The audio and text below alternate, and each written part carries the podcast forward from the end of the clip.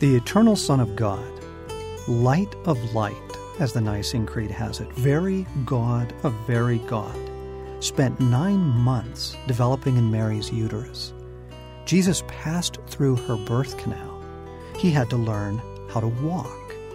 The Word of God had to learn how to talk.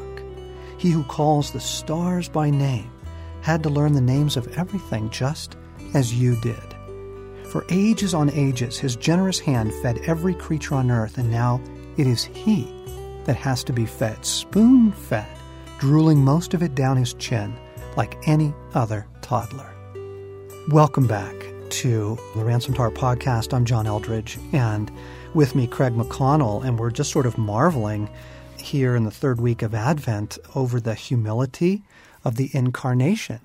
I mean, Craig, what what's your reaction to that? As you were reading that, John, my reaction is it's incomprehensible, actually. I mean, you could be talking about Greek gods or something. it's just really nine months in Mary's uterus, passing through the the God of eternity. I mean, I'm just I'm startled at how hard it is to really embrace the incarnation, the humility of Christ becoming man, and the exquisite beauty oh. of it. The absolute exquisite beauty. So here's what we're going to do, gang. Um, we're actually going to pick up in chapter 10 of Beautiful Outlaw this week and next, just relishing in the humility of Jesus in the incarnation, in coming to earth as a man, to just, oh, just let this soak into us in some fresh ways. Humility.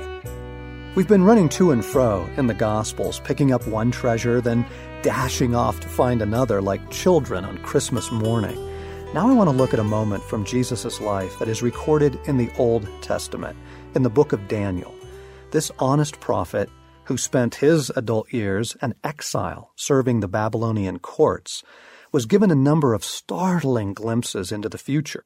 Here, in my opinion, is the most dazzling of them all. In my vision at night I looked, and there before me was one like a son of man, coming with the clouds of heaven. He approached the Ancient of Days and was led into his presence.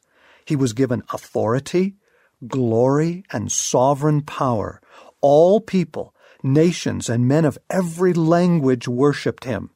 His dominion is an everlasting dominion which will not pass away, and his kingdom is one that will never be destroyed. From Daniel 7. The coronation of Jesus perhaps the most joyful, certainly the most triumphant moment in history, second only to the resurrection. For now, the glorious kingdom will come, the eternal summer romp of men and angels. His crowning ensures the triumph of a kingdom of laughter and beauty and life forever. But it was a long and circuitous road to that throne. No king has ever taken such a humble path. His first step is a staggering descent. The Son of God becomes a Son of Man.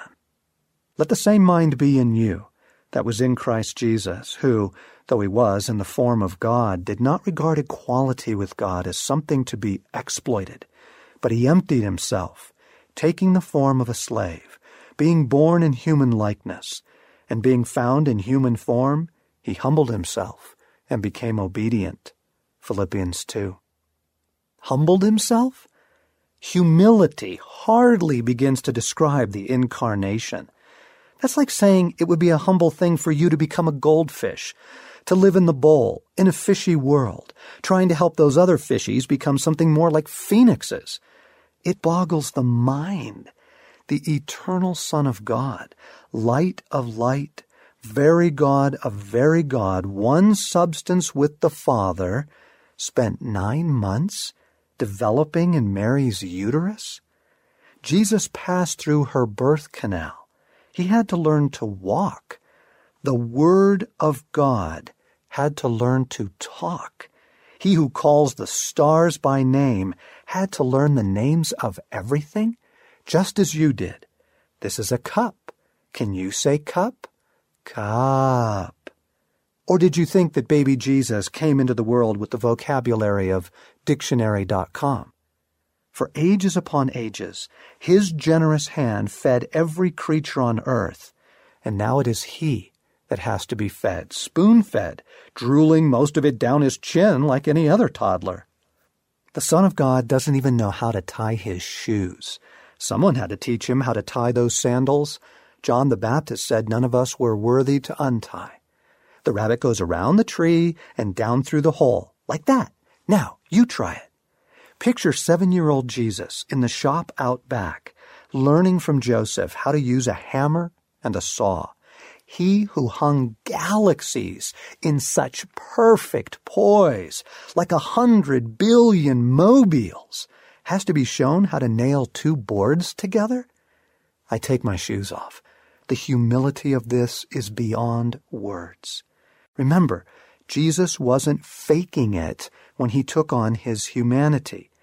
Think of the implications. He who never tires, never slumbers, accepted the need for sleep every night. How deep was the exhaustion that kept him dozing right through the gale, waves crashing over the boat? Jesus ate every day breakfast, lunch, and dinner. He needed to. He had to trim his toenails. He who clothes the lilies of the field with greater glory than Solomon's splendor had to do his laundry, squatting riverside, rinsing the dust from his worn garments like any other peasant. What about the humility of simply getting from here to there by means of walking? We read that Jesus left Judea and went back once more to Galilee, and we don't pause to wonder how far was that?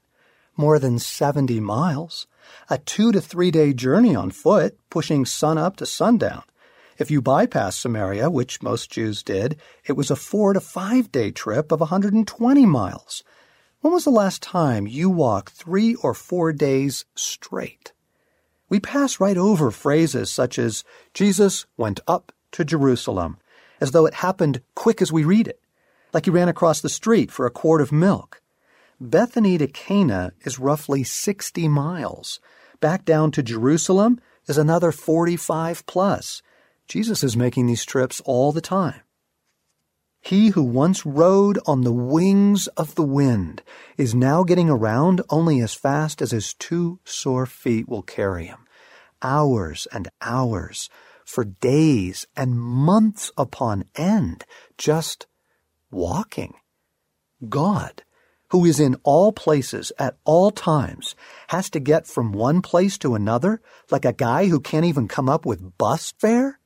The beauty of this is enough to make me weep.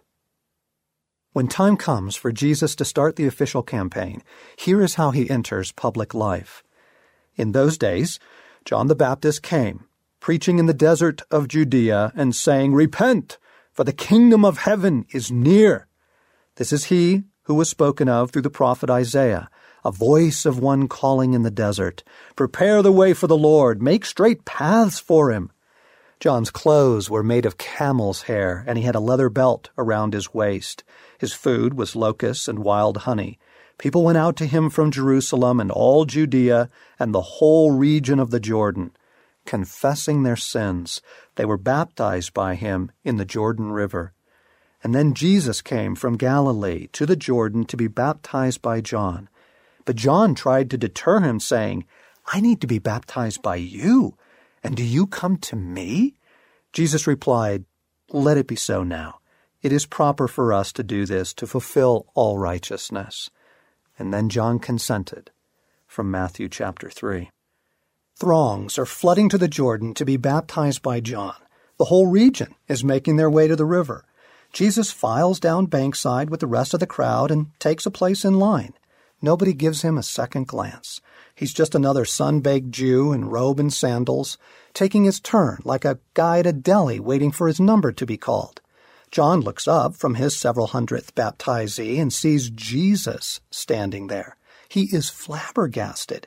He protests, Never in a million years could I do this. Jesus says, It's fine. This is a good thing. It's all right. And then he steps into the river, and John dunks him like the rest. It is an absolutely unimpressive story when compared with the men who think they've come to change the world. How do they usually get things rolling? Picture the scene in the movie Gladiator, typical to the inauguration of Roman emperors, where Commodus rides into Rome on a chariot like a conquering hero. Cheering mobs line the roads, paid to attend to make a good impression, amid all of the hollow pomp the pompous fool gives a demure wave, feigning humble acceptance of the throne. It is appalling in its arrogance. When Saddam Hussein was ousted from his dictatorship, a good deal of coverage was given to public places in Iraq. What I found particularly disgraceful were the massive idols he had erected in his honor. Murals and statues of Hussein the Magnificent were plastered all over the country. A handsome and dashing military hero, bold, a man for the people, forty years younger than he actually was, a demigod. Many dictators have done the same. Hitler did it. Chairman Mao, too. It's just creepy the self obsession, the self exaltation, the desire to be worshipped. And yet the only king who ever had the right to be worshipped shows up riverside at somebody else's revival and waits his turn. Afterward, there's no press conference, no sermon. Jesus just disappears for 40 days, and the only one who seems to notice is the wild Baptist in the camel skin. A day or two after his return, Jesus is just strolling by, and John, gripped with excitement, seizes his own pupils by the shoulders and says, Look, look, there he is. The next day, John again was standing with two of his disciples, and as he watched Jesus walk by, he exclaimed, Look, here is the Lamb of God. The two disciples heard him say this, and they followed Jesus. When Jesus turned and saw them following, he said to them, what are you looking for? They said to him, Rabbi, which translated means teacher, where are you staying? He said to them, Come and see. They came and saw where he was staying, and they remained with him that day. It was about four o'clock in the afternoon. From John 1. Rabbi, where are you staying? Oh, come on! Is that what they really want to ask? Their master just bet it all on this man. Don't you think they're dying to ask, Are you the Son of God, our Messiah? Are you really the Lamb who takes away the sin of the world? This is a once in a lifetime opportunity. We're going to pause here at this moment and pick this up next week in the fourth week of Advent, but we offer it in hopes that the wonder, the beauty, oh, but also the nearness of Jesus comes to you through these words. As we celebrate the Advent season, it is Jesus closing the gap. It is God coming so near that he comes to us in his genuine humanity. So may that be true. Jesus, come to us. Make yourself all the more real to us this month. Thanks for listening. It's been uh, such a joy to be with you through these Advent devotions. For more, come to ransomedheart.com.